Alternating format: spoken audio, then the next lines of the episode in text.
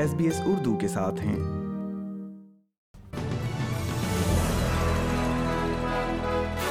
السلام علیکم سامعین ایس بی ایس اردو پر آج کی خبروں کے ساتھ میں ہوں وردہ وقار سب سے پہلے اہم خبروں پر ایک نظر آسٹریلین وزیر اعظم نے زور دیا ہے کہ انہوں نے عوام کے سامنے کبھی جھوٹ نہیں بولا نیو ساؤتھ ویلز کی پارلیمنٹ میں یوتھیشیا پر بحث جاری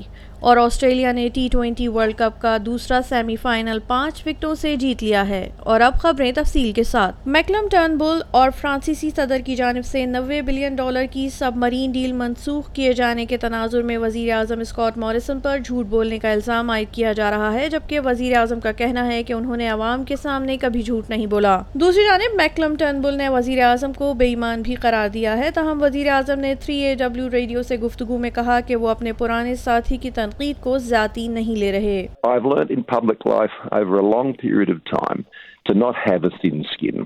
اسکین جاب یو گیٹ ادھر نیو ساؤتھ ویلس کی پارلیمان میں ایم یوتھیشیا کے حوالے سے مباحثے میں مصروف ہیں یاد رہے کہ نیو ساؤتھ ویلس وہ واحد ریاست ہے جہاں رضاکارانہ طور پر موت کے خواہش مندوں کو مدد فراہم کرنے کا قانون تاحال پاس نہیں کیا گیا ہے یہ بل سڈنی کے آزاد ایم پی ایلکس وچ نے متعارف کروایا ہے جسے اٹھائیس ارکان اسمبلی کی حمایت حاصل ہے I strongly believe that each of us should be afforded in dying the same dignity, respect and compassion with which we live. This bill treads a challenging path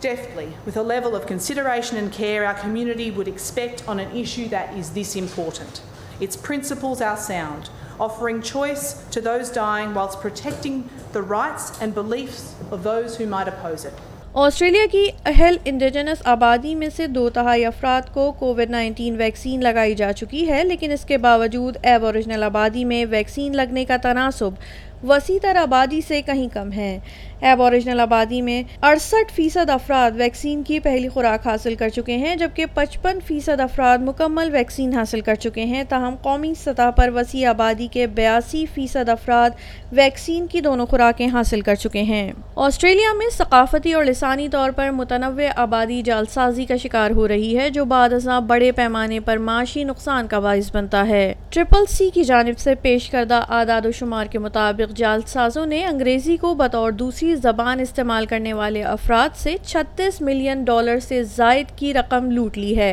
assistant treasurer Michael Sukkar کا کہنا ہے کہ حکومت پہلے ہی اس سلسلے میں اقدامات اٹھا رہی ہے تاہم لیبر جماعت کی معاشی خدمات کی ترجمان اسٹیفن جونز کا کہنا ہے کہ مزید اقدامات کی ضرورت ہے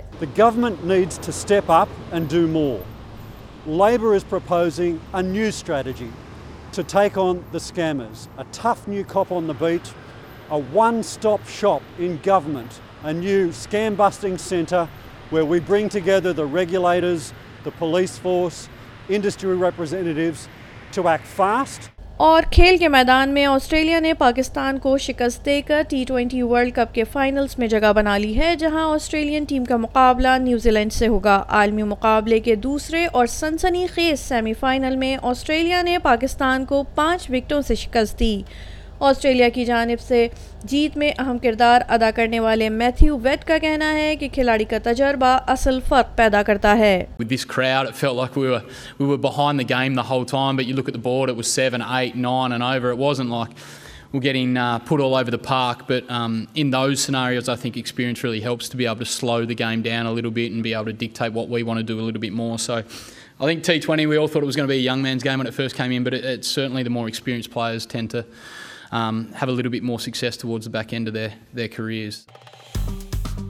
Like کیجیے شیئر کیجیے تبصرہ کیجیے فیس بک پر S B S Urdu follow کیجیے